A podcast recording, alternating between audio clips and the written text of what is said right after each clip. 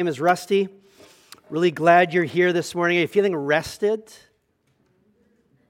That's a no, I guess. Hey, that's a no. I'm not. Uh, I, I, always, I hate this weekend. I mean, I hate spring forward weekend. Um, I love fall back weekend, but you can't fall back unless you spring forward. And I always say I'm going to get that hour of sleep anyway. I'm going to go to bed an hour earlier, and it just never happens. So um, maybe you're here like a, a little tired, uh, more tired than normal, but I'm glad you're here because uh, you're right where God wants you to be this morning. Really believe that. And I believe that uh, God this morning has something He wants to do in your life. I believe you're going to encounter God. And uh, my prayer for you is that you will have uh, a heart and a mind to receive what God has for you because God wants to do something in your life. He wants you to walk out of here a little different than when you walked in. He wants to transform you in some way uh, this morning because God is here and God is at work. And I was just reminded of that uh, between first and second service. I went back to my office and I just glanced at my phone there and I saw a, text, a video, and a text from my younger brother, my baby brother. He and my dad are in Ethiopia right now. They just arrived there a couple days ago to go do a little bit of ministry there. And uh, my brother, the privilege of attending a baptism this morning in Ethiopia of 213 converts to Christianity from, from the Muslim, Muslim background believers, uh, 213 baptisms. The video just kind of thrilled my heart. And like, God is at work, church, in this world. And God is at work here, and may God be at work in us this morning. We're continuing our series that's taken us right up to Easter Sunday called Cross Culture, where one by one we're looking at the seven statements of Jesus from the cross. And so, if you've been tracking with us so far, you know now that through the four Gospels Matthew, Mark, Luke, and John we have in the Bible there are combined seven statements that Jesus utters from the cross. And I really don't believe any of those are by accident. Like every word in here, every single word is here because God has a purpose for it. It's God's revelation to us, and because it's God's revelation, it is entirely relevant to our lives. And so every single one of these words, whether big or small, is relevant to us, and God wants to speak into our lives through it. And so it's not by accident that we have these seven statements that God has preserved for us, because through them, God is wanting to help us understand more of who Jesus is, what the cross means, what it looks like to live a cross shaped life. So, this morning we're looking at the third statement of Jesus from the cross. Now, normally we talk about the cross in singular, but this morning we're going to talk about the crosses because you know there was more than one cross, right? If you read the story carefully and if you watch the movie, you know that there were actually three crosses and there were three men that were crucified and died that day. One was Jesus, but there were two others crucified with him on his left and on his right. So this morning, we're actually going to look at the crosses, the three crosses, two different responses to Jesus, and one promise of Jesus to us in this story. Luke is the only gospel writer that will detail this interaction between the two criminals who die with Jesus and Jesus. The other, the other Gospels, they mention, yeah, there were a couple of others that died with him, but only Luke goes into detail in this interaction. Maybe, maybe it's because Luke here, he's trying to illustrate at the end of his Gospel something that he alone of all the Gospel writers had, had shared at the beginning of his Gospel, because Luke, more than any of the other Gospel writers, goes into detail in the birth story of Jesus. That's where we get, you know, the angels and the shepherds. And, and then Luke, uh, Luke records in chapter 1 on the eighth day, Jesus was taken by his parents, as was custom, into the temple in Jerusalem to be uh, dedicated. And so he was brought to the temple. He was put into the arms of this old, old priest named Simeon. And Simeon prophesies over this infant, Jesus. So it says this Luke chapter 1, verse 28 Simeon took Jesus into his arms and he praised God and he said, Sovereign Lord, as you have promised, you may now dismiss your servant in peace, talking about himself, for my eyes have now seen your salvation, which you have prepared in the sight of all nations, a light of revelation for the Gentiles and the glory of your people, Israel. And Mary and Joseph marveled at what Simeon said about their baby son. Simeon then said, This child is destined to cause the rising and the falling of many. So he prophesies over this baby, like what, is, what his life will mean. And what he says is, He is a light of revelation to all, all nations. He is God's salvation, and He will cause the rising and the falling of many. In other words, people are going to respond to this child in two different ways, which will determine their destiny. It will either, be for their rising or their falling. And, and so I think what Luke is doing now at the end of his gospel in showing two different responses to Jesus on the cross is illustrating the two different ways people can respond to Jesus. And the fact that um, Everybody's destiny hinges on how they respond to Jesus. How you respond is the most important decision you will make. Way more important than who you marry. And that's an important one. You know, I, have it's kind of become a custom in my home when I uh, write a card to my wife on her birthday or anniversary. I'll just, she kind of knows it's coming, and I'll say it to her verbally too. Say something like, Erica, you are the second best thing that ever happened to me. Isn't that romantic, guys? You are the second best thing that ever happened to me. Um, marrying you was the second best decision I ever made. You know, sometimes I'll, I'll hear people say, you know, marrying you was the best thing I ever did. Do you believe that? I mean, I hope, I hope it was a great decision. You know, but, but there is a more important decision that, that we are uh, called to make and that's with what we do with Jesus. And so sometimes I'll say that statement because I'll, I'll, I'll put it on Facebook or I'll say it, you know, in, in the hearing of other people. And I'm hoping they take the bait. Second best? Well, what's the first? I'm glad you asked. And, you know, people don't normally take the bait, but, you know, I, I put it out there just hoping someone might ask the question. Because the very best decision I've ever made in my life is to put my life into Jesus' hands to trust him as my Lord and Savior. But we all have a decision to make with Jesus. And Simeon, Simeon prophesied that. Luke is illustrating that in this interaction between these two uh, criminals one who reviles and rejects Jesus, one who repents and receives him. And so in Luke's account of the crucifixion of Jesus, we see this progression of rejection by people who are present at the cross, kind of in a diminishing way, people of diminishing status. It begins, first of all, in verse 35. It says, The rulers sneered at Jesus. And then the next verse, verse 36, it says, The Roman soldiers mocked Jesus. And then a few verses later in 39, one of the criminals who hung there hurled insults at Jesus. And so we see how people respond um, right from the rulers right down to the lowest, rejecting Jesus, who he was, and his work. Um, but this one criminal responds differently.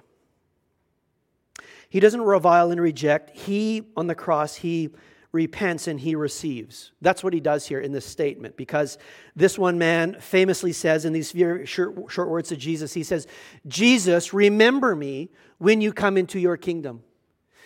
Uh, in his dying breaths, this is what he utters Jesus, remember me when you come into your kingdom. And in that one statement, this man is doing three things, and really he's doing the three things that everyone needs to do to receive Jesus Christ and to be saved from their sin and brought into right relationship with God. The first thing he does is he acknowledges Jesus' identity. He's the only guy in the whole story that actually calls Jesus by name.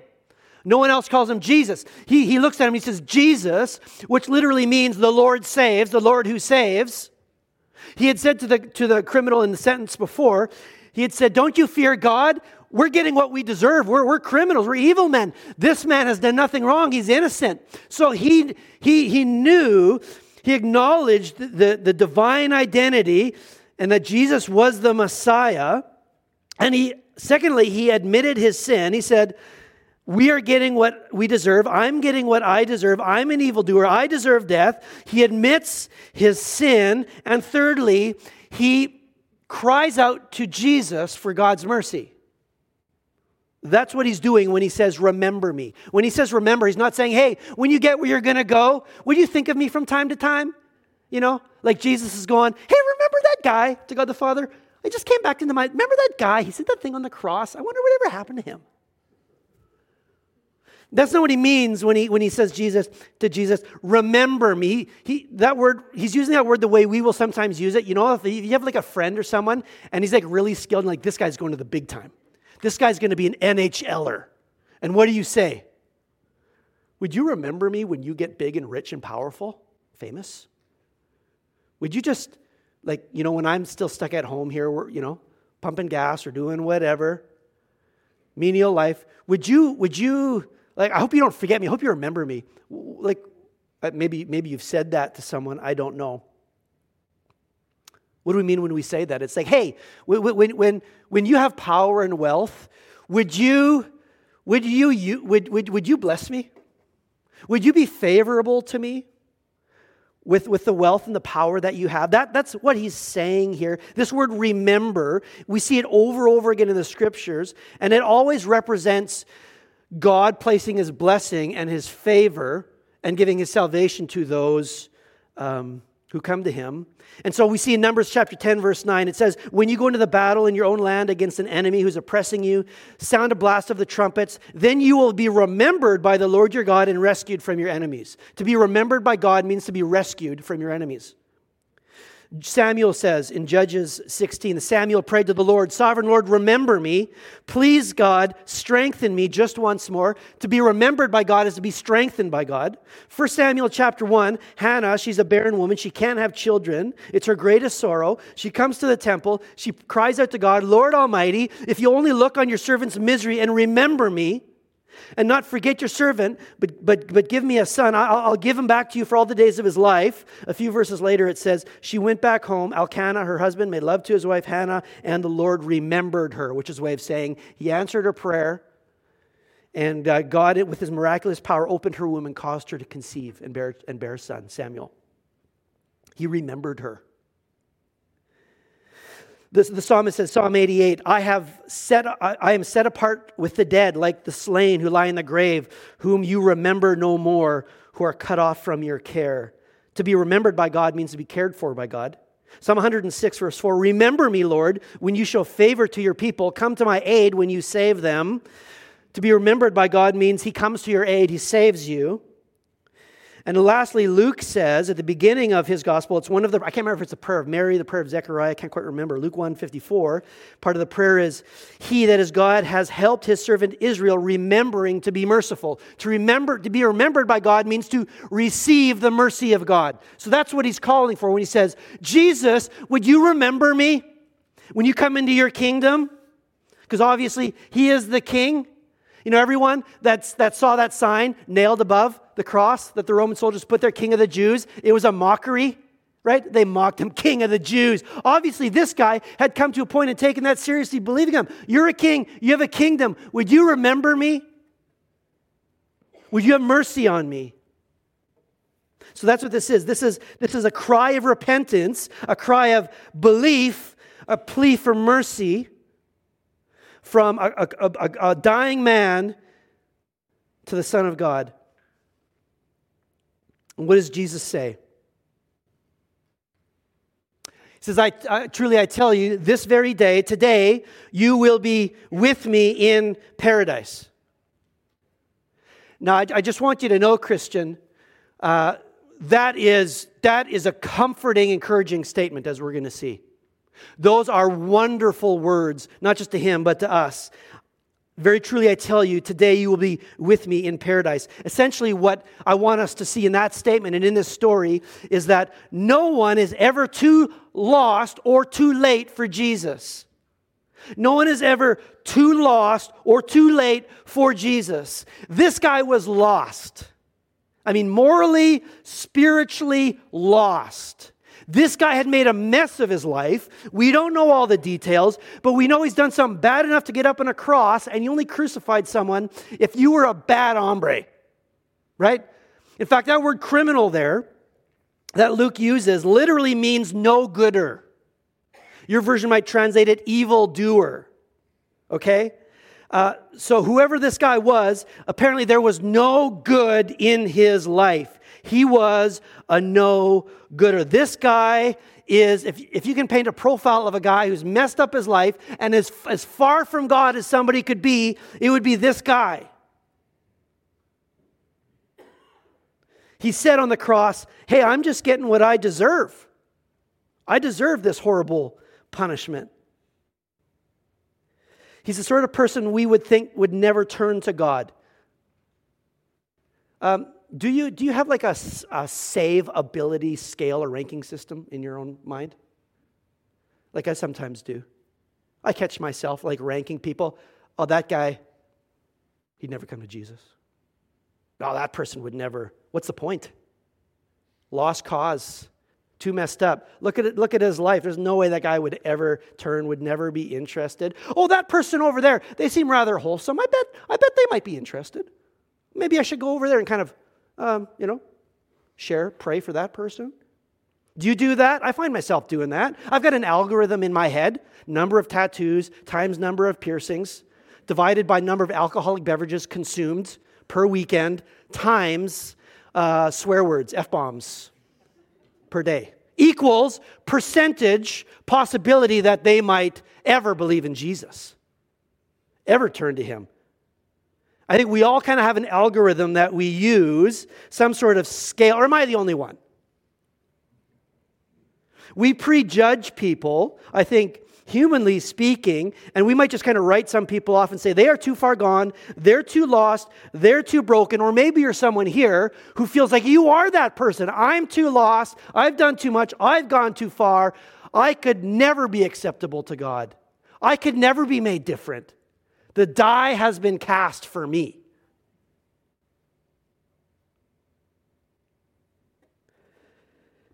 If we think that way, um, I mean, that just that affects the way that we interact with people. It affects the way we pray, right? We maybe withhold, uh, we, may, we maybe withhold our prayers, or maybe we withhold our relationships, or we withhold our, our words, sharing about God, or withhold our invitations to come to church because the guy's going to say no anyway. And even if he came, he would think it was lame. What's the point? It's a lost cause. Jesus did not believe in lost causes. If there were any, Jesus loved lost causes, right? I mean, it's, it's in the Gospel of Luke that you see the story of Zacchaeus. Remember that wee little man, the wee little man that was he? He climbed up in a sycamore tree because Jesus, he wanted to see. And I forget the rest of the song. But you know the story, right? He, he was a bad dude. He exploited the poor. He was a traitor to his people. He worked for the oppressors. He was an outcast in his community. He was a lost cause, but Jesus was coming to town. He's a short guy. He climbs up the tree to get a glance at this Jesus people are talking about. Jesus sees him. Jesus knows everything about his heart, everything about his life, how messed up he is. And, and, and he says the exact opposite about what everyone else said. Everyone else said he's a lost cause, don't bother. Jesus said, I need to come to your house. I need to have supper with you. I need to get to know you. And he did, and it transformed Zacchaeus' life. At the end of that encounter, Jesus said, Today salvation has come to this home. And he was a changed man. Jesus didn't believe in something called lost causes. He wore as a badge of honor what people kind of used as an insult towards him that he was a friend of sinners. He was a friend of tax collectors and prostitutes. Why did he why was he a friend of sinners and tax collectors and prostitutes? Is because he knew that they were not too far from the mercy of God. They were not a lost cause. Nobody is beyond the reach of God's mercy. It's no harder for God to save a hardened criminal than a model citizen. You know that? It's no harder. God does some of his best work in the prisons. There is no type of person who believes in Jesus. So we need to get that out of our head. There is no type of person who believes in Jesus. Jesus calls all people to himself all types of people to himself. Do we live like that's true? Those of us who do follow Jesus, who have put our life in his hands, do we live as if that's true as we interact with our neighbors and our coworkers and young people when you're in your schools? Do you live as if that's true? Nobody is outside of the reach of God's mercy. He calls all people to himself. Sometimes I wonder if I'm, if, if, if I'm honest with myself, um, yeah, I just, I don't, I don't live sometimes like I believe that. I become maybe what the Bible might call a blasphemer. You know that other criminal, the first criminal? It says he blasphemed God. That's, that's literally the Greek word there, blaspheme. When, when, he, when uh, that one criminal hurled uh, or insulted Jesus and said, Aren't you the Messiah? Save yourself and us. You know what he wasn't doing? He wasn't shaking his fist at Jesus or giving God the middle finger and cursing God. That's not what he was doing there. He was saying, If you really are, hey, if you're going to save yourself, you would save me too. If you really are, he didn't, it, it was a slowness to really believe in Jesus. In fact, that word blaspheme, which we normally think means cursing God, um, it's, it's way bigger than that, that word. Blas means to be slow or sluggish, and feme means fame. That's where fame comes from, recognition. To be slow, to recognize. To be sluggish, to recognize God or what God is doing. So, so, to, so for me to blaspheme might be to look at someone and say, that person would never. That person could never. God wouldn't. That would be to blaspheme God. To be slow to recognize the way God works, to recognize the power of God, to recognize the heart of God. Nobody is too lost for Jesus. In spite of all this man had done, he turned and he believed, he repented, he asked for the mercy of God, and Jesus saved him. Today, you will be with me in paradise.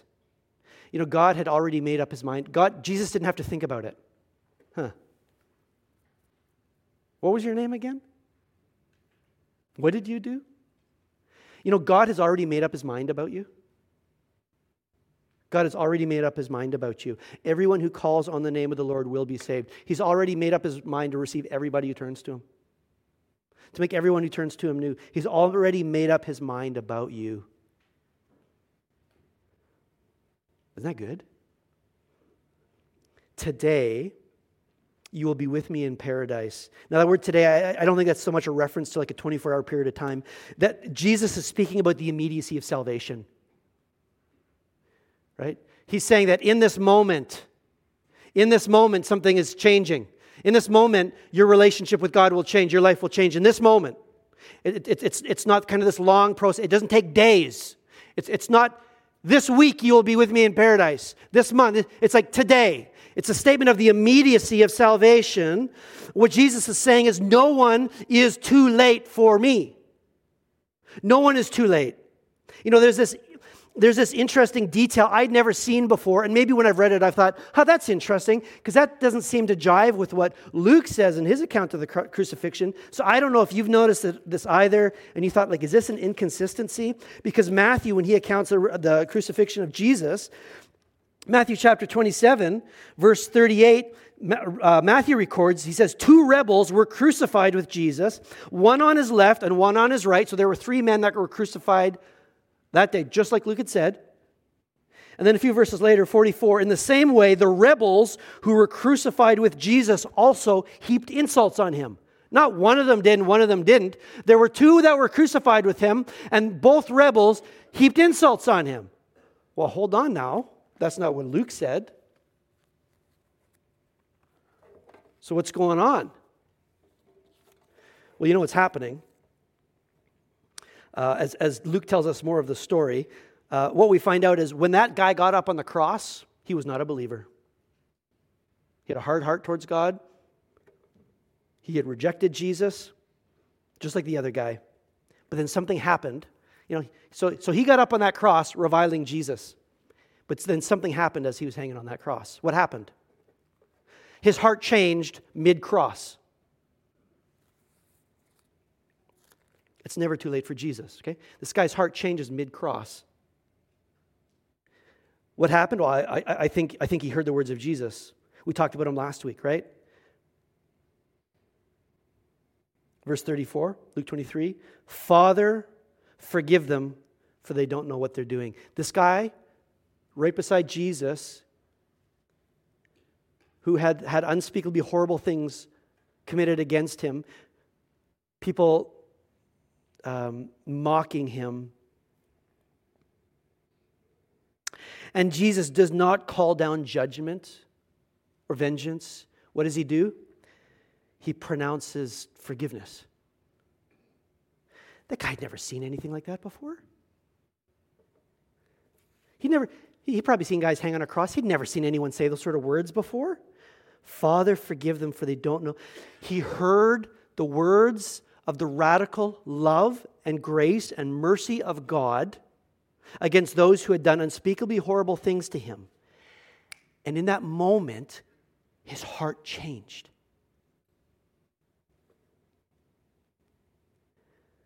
And I think this is kind of telling, right? As Christians, as we want to share our faith with the, the, the around us, um, you know, we, people's hearts aren't changed by like us telling them how bad of sinners they are, what they need to do to shape up. People are changed by, the, by, by encountering the radical love and grace of God expressed in Jesus and, and, and maybe expressed in our lives. That's what gets people's attention. That's what God uses to bring transformation. Right? John would say in 1 John, we love because he first loved us. We love him because we encountered the love of God through Jesus, his son. So this criminal, he encounters this mid cross, and mid cross, his whole perspective changes, just like that. He goes from a reviler to a repenter, an unbeliever to a believer. Probably wasn't his first encounter with Jesus. Um, people knew there was this guy named Jesus. They'd heard all the rumors. He'd, he'd, probably, he'd probably sat under a sermon by Jesus. He knew enough about Jesus to be able to say to his fellow criminal who was mocking Jesus, This is an innocent man. He hasn't done anything wrong to be. How could he even say that? Because he knew something about, he, he didn't believe in Jesus, but he, he knew something about Jesus. He probably had a friend who invited him to the hillside invited him to the synagogue, like, like maybe just like you might invite a friend to come to church. Probably had a friend, hey, you got to come hear this Jesus guy's doing incredible things, saying some amazing things. Come on, come hear Jesus. All right, I'm not doing anything. He'd probably come, he had heard, he had seen, maybe he'd eaten some of that bread that Jesus had multiplied on the hillside. Jesus wasn't for him, though. Didn't seem to move him, didn't seem to change him. Until now. Until now at the very end of his life. Um, you know, I, I, think what that means for us, Christian, is um, never give up praying for people. Never give up on people. Never give up praying for people or sharing with people because you don't know the seeds you plant now. You don't know what God will do with those in the future. You have no idea when you share your faith, when you pray for someone, when you invite them to come to church, and, and nothing seems to come from that. You think it was all lost cause, it ain't going to happen. You don't know that.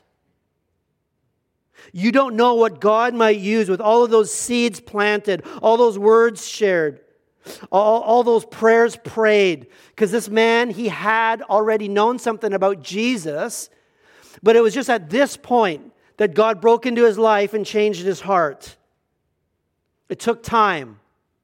And, I, have read studies, I can't remember what it is. Like the, for someone who comes to Jesus Christ, um, it, it's, what is it? Is it like 21? They need 21 encounters, 21 conversations. Like it, it, it, it's, it's, it, it sometimes takes many different conversations, many different, many years for the, anything to happen with those seeds that are planted, but don't despise what God can do with the prayers and the witness that is planted now in the future. For those of you who are like parents of, of wayward kids, grandparents of wayward kids, friends or neighbors or coworkers or classmates who seem to be so hardened to God, don't let that deter you from praying and sharing. Don't let that deter you from inviting. This man, on his deathbed, essentially, um, is changed. And he puts his faith in Jesus. And how does Jesus respond to this criminal's repentance and plea for mercy? Well, it's a little too late for that, bud. How much time do you have left? By my calculation, you've got two hours. You should have thought of that earlier than you did, when you actually had time to change, time to make it right. You know, because some people think that they have to make up the distance back to God, the distance they left from, right? And man, if you have to make up distance back to God, you might just run out of time to do that. You might have lived too much life or you might have gone too far, and there just isn't a way back as much as you might want there to be. There's just too great of a distance. But what Jesus is saying here is that's not how it works. No one is ever too late for Jesus. And I kind of thought of this picture. I need, I need a volunteer. Ronnie, come on up.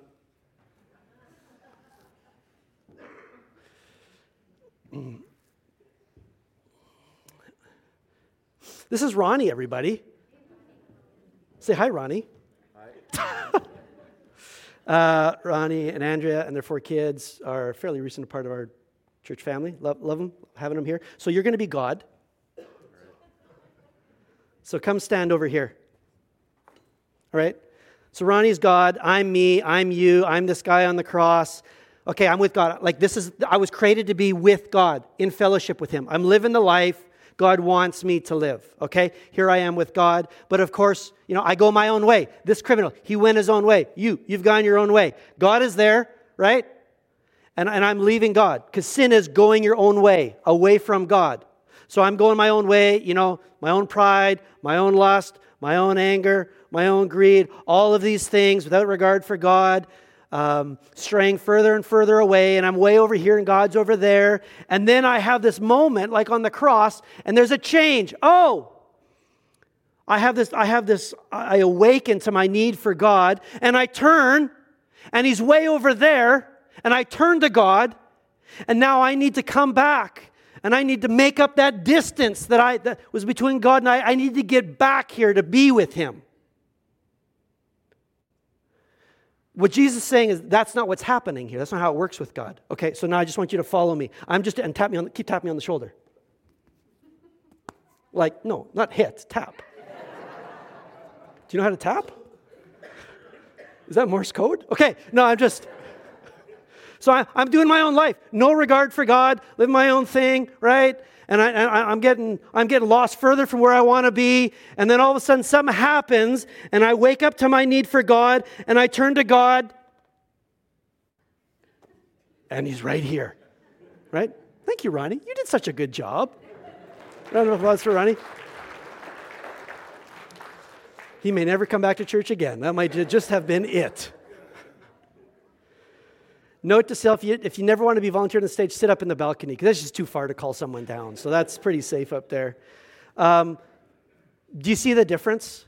Right? That's why it's never too late for God because if you think coming to God means turning towards Him and then traveling the distance back, then yeah, I, I guess you might be too far and it might be too late. But if coming to God, if being saved is, is just turning and God is right there, we, we do one step and, and Jesus does the other 999. Right? That's what the cross means. God did every other step except the one we need, which is to turn to Him. And when we turn, He is right there, because that's what Paul said in Acts 17, verse 27. You can throw those words up there. God did this so that they would seek Him and perhaps reach out for Him and find Him, though He is how far? Not far. How far? Not far. Though He is not far from any of us right? He did all of this so that we would seek him, he would turn to him, and when we do, we find he's not far. He's right there. He was following us, tapping us on the shoulder the whole time. The other 999 steps, we just need to take the one step. We need to turn to Him. God is never more than one call away. No one is ever too late for Jesus. And that's great news. And that's not just true for those in life, you know, wanting to turn from their sin and, and put their trust in Jesus and become a Christian. I, I mean, I think that's true in all of our situations because you, cause, cause you might be a follower of Jesus, but you, you might be in a messy situation. You might be in a marriage that feels like it's too far gone, it's too late. Or, or you might have some sort of addiction, or you might have some sort of overwhelming, like powerful sin or something, and you might feel like it's too late, it's too much. And, and what Jesus is showing here is it's never too late for Jesus. It's never too late to turn. Because what you don't have to do is do all of that on your own to get back there. All you have to do is turn to Him. He is there, ready to, to, to do the change. Jesus doesn't just evaluate people. This is what we see in this story. Jesus elevates people. We see this over and over again in the Gospels. He doesn't just evaluate people where they're at, he takes people where they're at and then he elevates them, right? The woman at the well, John chapter 4, a woman married and divorced five times, now living with a sixth guy because she's given up on this whole thing called marriage. She's too jaded, she's too broken. Jesus comes, he meets this woman. The very first person, the very first person Jesus opens up his identity to and offers his living water to is to this woman. Jesus doesn't just evaluate people, Jesus elevates people. Or that woman caught in adultery, right? That other people wanted to condemn. Jesus says, I don't condemn you. I didn't come to condemn, I came to, to save. I don't condemn you. Now go and leave your life of sin. Jesus doesn't just elevate or evaluate people, he elevates people no matter where you are. You are never too uh, lost or too late for Jesus. That's what we see in this story. And, and, if you really, and if you really believe that, that would change the way that you would, for those of us who are already following Jesus, it would change the way we would pray. It would change the way we would relate to the people around us. I think it would. It would give us this great confidence in the um, ability of God, the miraculous ability of God to do anything, to change any life. There's one other thing I want you to see here before we close together. Um, Jesus didn't have to say what he said for this guy to be saved. Like, even before Jesus uttered the words, Today you will be with me in heaven, in paradise, uh, before he even uttered those words, the guy was saved. Right? He didn't need to hear the words of Jesus for that man to be saved. That wasn't a part of it. Already, he uttered those words that came from his heart in faith to God. So, already, right after he uttered those words, he was forgiven. He was with God. He had the gift of eternal life. He was righteous in the sight of God. He didn't need to hear those words of Jesus to be saved, but he needed to hear the words of Jesus to know that he was saved. And see, this is the love of God for us. He doesn't just want to save us, He wants us to know that He has saved us. He doesn't want us going through life in fear and insecurity and worrying, wondering where we might stand at any given moment with God. Because some of us, we're maybe afraid, like, okay, I think I'm in a good place now, but geez, what, what's going to happen tomorrow? I don't know what's going to happen. What sin am I going to sin? What situation am I going to encounter? Is it going to undo my faith? What's going to happen? And some of us, we worry maybe about where, where, we, where we stand with Him. Are, is God with us? Are we with Him? Jesus doesn't just want to save this man. This Jesus wants the man to know that he has been saved that he has been forgiven. That's why he says, Assuredly I say to you, today you will be with me. Assuredly. Right? Truly. He doesn't want this man to think he might be or that he probably will be. He wants to know that he will be and is with God. So Jesus said, I want you to have assurance. Assuredly, I tell you, you will be with me. So, whether, whether you're five months from breathing your last breath, five hours, God forbid, been too many funerals lately. Please, not five hours. Or 50 years, however much time you have left, God wants you to go through life know, having the joy and the peace of knowing that He is with you. That you are, that you are in relation, right relationship with Him. So John, when he wrote his letter, 1 John 5 13, he says this. I write these things, his whole, this is at the end of his whole letter.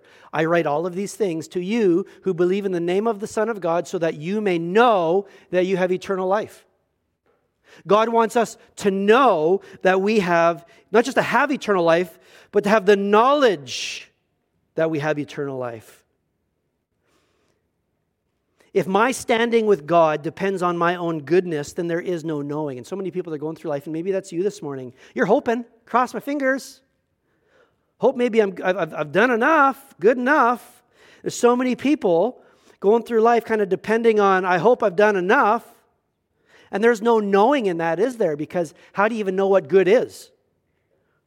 Everyone's got a slightly different definition of what is good. What is good anyway? Well, we don't have a perfect definition for that. And how good do you have to be? 80%, 50%, better than average? How good do you have to be to be good enough? And even if even if you could know what that threshold was, how would I know today where I stand? Like what's my mark today? Or do I just get my mark when I die? And that's when I found out, oh, it was an 80 and you got a 79. Just you just fell short. Thinking, shoot. I knew I should have helped that old lady put her groceries in her van. Just tip me right over. No. No, there's, there's, no, there's no confidence, there's no peace or assurance in that, right? But if our relationship with God, if our future depends on Jesus, then we can know. We can know.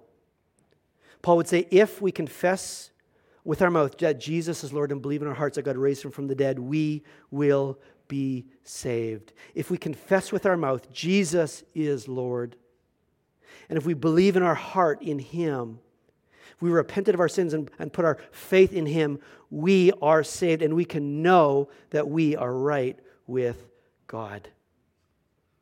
This is the joy and the, the, the peace that God wants you to wake up tomorrow with and the day after. And so, this is what we see in this story.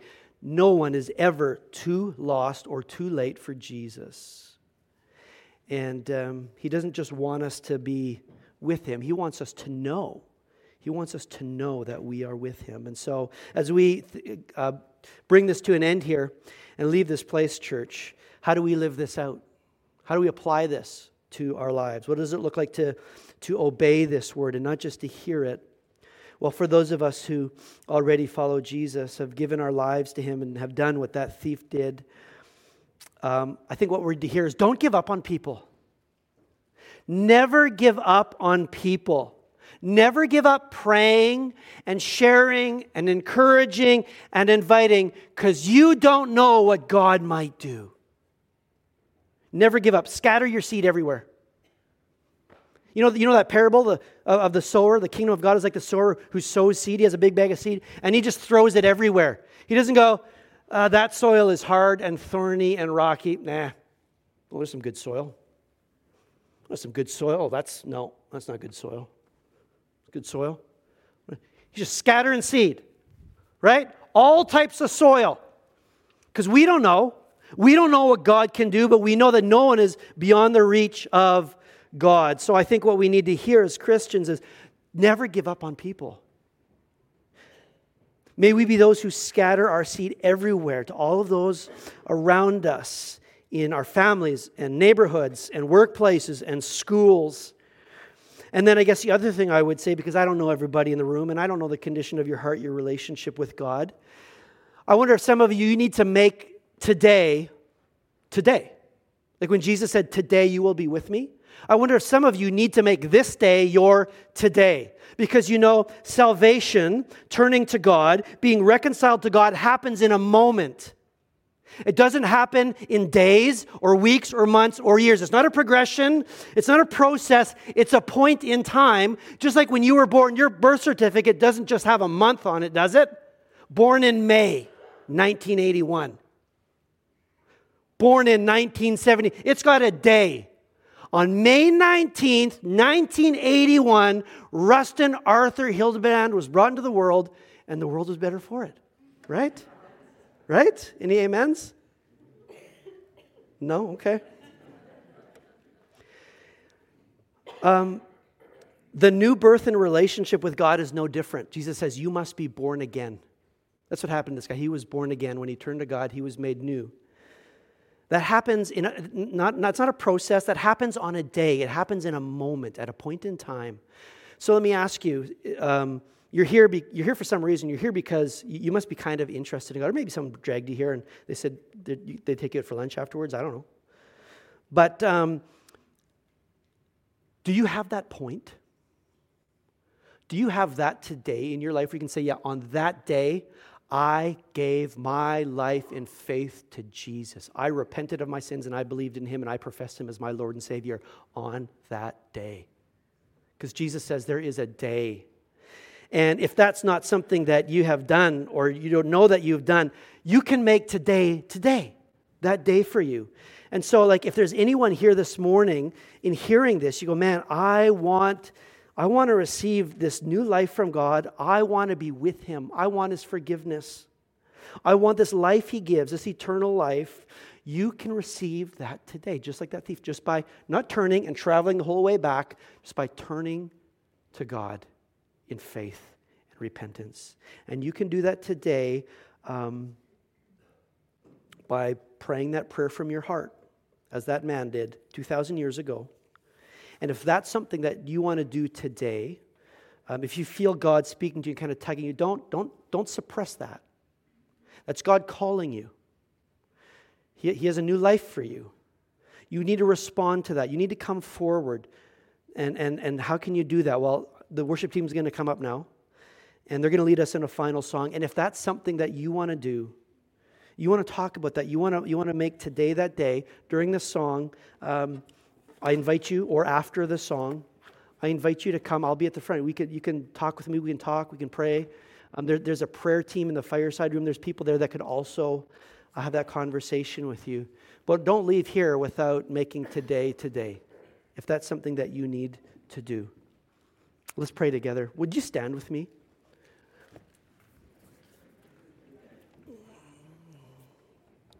Father God, we are just so incredibly grateful uh, that you took all 999 steps. We knew it was way more than I don't know the distance from heaven to earth, Lord, but you came all the way because you loved the world. You sent your Son, that all who would, would believe in him would not perish but have everlasting life and would know that they had that life and could go through life without fear, without worry, uh, but, but with joy and peace, knowing they have fellowship with you, knowing that, that you are for them.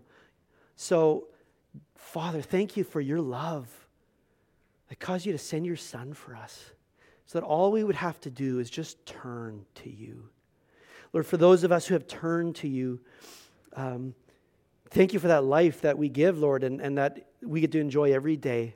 Would you, would you just give us confidence of that as we go about our day, Lord? Whatever we're facing, all the situations, the sins we might find ourselves struggling with, Lord, would you just give us that assurance that you want for us, that we belong to you? And would you just use us, God, as your people in this world, in this community, in these communities, this whole region, Lord, around the world, to, Lord, just to be sowers of seed, to be those who are praying for and sharing with and inviting to Lord, those around us. Help us not to presume or prejudge how people might respond, Lord, but we believe that you are still at work in the world. You're not just saving people in Ethiopia, you're not just changing lives there, you're doing it here.